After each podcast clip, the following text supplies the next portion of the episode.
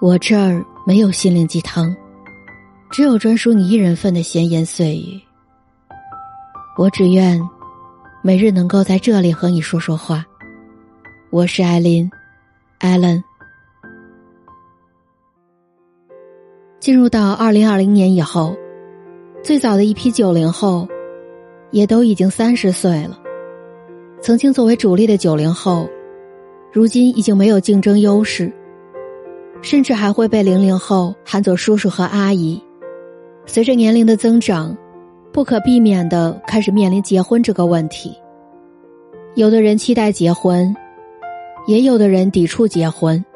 虽然更多的还是要看自己的意愿，但看到身边的朋友一个个走进婚姻，后来又有了小朋友，再看看自己还是一个人，多少会有点羡慕。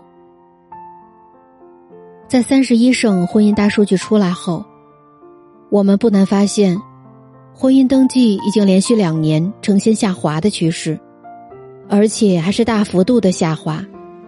二零一九年，婚姻登记的人数就跌破了一千万对，但是到了二零二零年却再次下滑，当年登记结婚的仅有八百一十三点一万对，跌破了九百万的大关。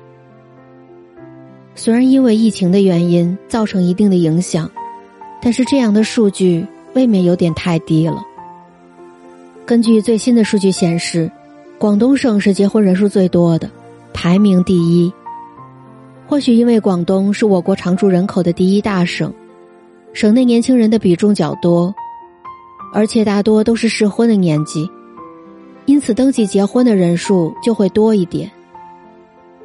那为什么现在的年轻人都不打算结婚呢？百分之六十四的未婚职场女性给出了他们的答案：婚姻不是必选项。其次，担心因为结婚而降低生活质量。对于男性来说，不结婚的首要原因是因为经济条件不允许，占比百分之五十三。换句话说，近两年结婚登记的人数大幅下降。与之相反的是离婚率的攀升。就拿天津来说，去年将近九万对夫妻结婚，近七万对夫妻离婚。二十五到二十九岁，依然是主要结婚年纪，对应的是一九九一年到一九九五年的出生人口。也就是说，现在的结婚主力基本落在九零后的身上。那为什么他们？越来越不想结婚了呢。每个人的本能都是趋利避害的，我们不得不承认，即使婚前有多爱对方，但结婚之后，婚姻只是维系你们关系的一个证明。它的本质就是一种合作，当合作的结果是大于一加一，且对每个人来说都是大于一的，那么就选择结婚。否则不结婚。简单来说，就是当结婚利大于弊时，人就想结婚；弊大于利时，人就不想结婚。虽然这么说很现实，但是有时候你的潜意识会帮你衡量结婚的利弊，提醒你做对自己有利的选择。很多人会根据自己的自身情况去思考。我为什么要结婚呢？原先的传统答案已经不再适用了，大家就必须找一个新的、自己认可的理由来说服自己结婚。再加上逐年攀升的房价、工作岗位的竞争、生活的压力，让大家对婚姻的本质有了新的思考，结婚的脚步也就渐渐慢下来了。我们可以想想，最早的婚姻驱动力是爱情吗？不是，是为了繁衍后代，让人类存活。经过了几千甚至几万年的进化，现在生育后代已经不再被视为人生必须进行的一环，自然减少了为繁衍后代而结婚的冲动。尤其是经历过一波独生子女制度的洗礼。大部分人已经无所谓生不生了，当然，还有小部分人会在意生男还是生女，还是有人会在意延续香火这种传统理念。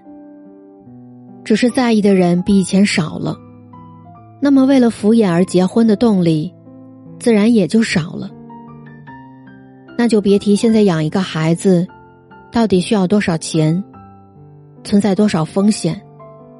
导致年轻人的生育欲望越来越低，连结婚都不想的人，你还想他们去生孩子吗？近些年，随着社会环境的变化，女性的自我意识不断增强，对生活的品味越来越有追求了。如果说以前的女性为了家庭而工作，那么现在更多的女性是为了自己的生活而工作。她们努力工作，只为了让自己的生活品质越来越高。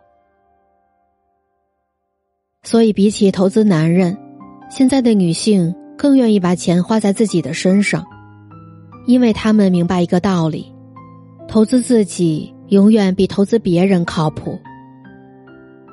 女性经济独立，有了自主经济的能力，当他们可以支配自己的财富时。为什么还要找一个男人结婚？要跟这个男人共享财富吗？如果找不到真命天子，还不如自己一个人呢，自由自在的更爽。随着科技的进步，社会的发展，物价上涨，工资却停滞不前，房价、教育这两个结婚生子首要考虑的要求，变得像千斤顶一样。压在年轻人的头上。试想一下，想结婚就要买房，买房就意味着要还房贷，平时的消费因为房贷被限制，什么风险都不能扛。除了勤恳任劳任怨的工作，人生几乎没有其他的选择了。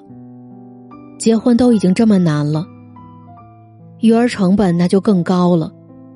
生孩子需要钱，养孩子需要钱，更不要说孩子的教育问题了。这么算下来，其实结婚和生孩子都是弊大于利的。年轻人权衡过后，会怎么选呢？这里是艾琳七语，我是艾琳，艾伦。其实，结婚的人少了就少了，这都没什么关系。总比结了又离了，离了又结了，这样来回折腾自己要好。因为压力不敢结婚，最起码你的心里对爱情、对婚姻抱有期待的。这样的人一旦下定决心结婚，想必一定是遇到了一个愿意为他将就、愿意包容他所有的缺点、愿意和他共度一生的人。希望正在收听我节目的你。不要将就，我们都是为了爱，才会选择结婚的，所以晚一点，没什么关系。最后，我想说，我的节目已经正式独家入驻了喜马拉雅，你只要在你的手机 APP 里面搜索喜马拉雅，然后再搜索艾琳或者艾琳七语，你就能收听到我以前的节目和我之后的每日更新了。如果你喜欢我的声音，可以收听我的最新专辑《心安是活着的最美》。希望我的节目能够给你的心灵带去一丝宁静，也希望每期节目都能让你有所成长，有所启迪。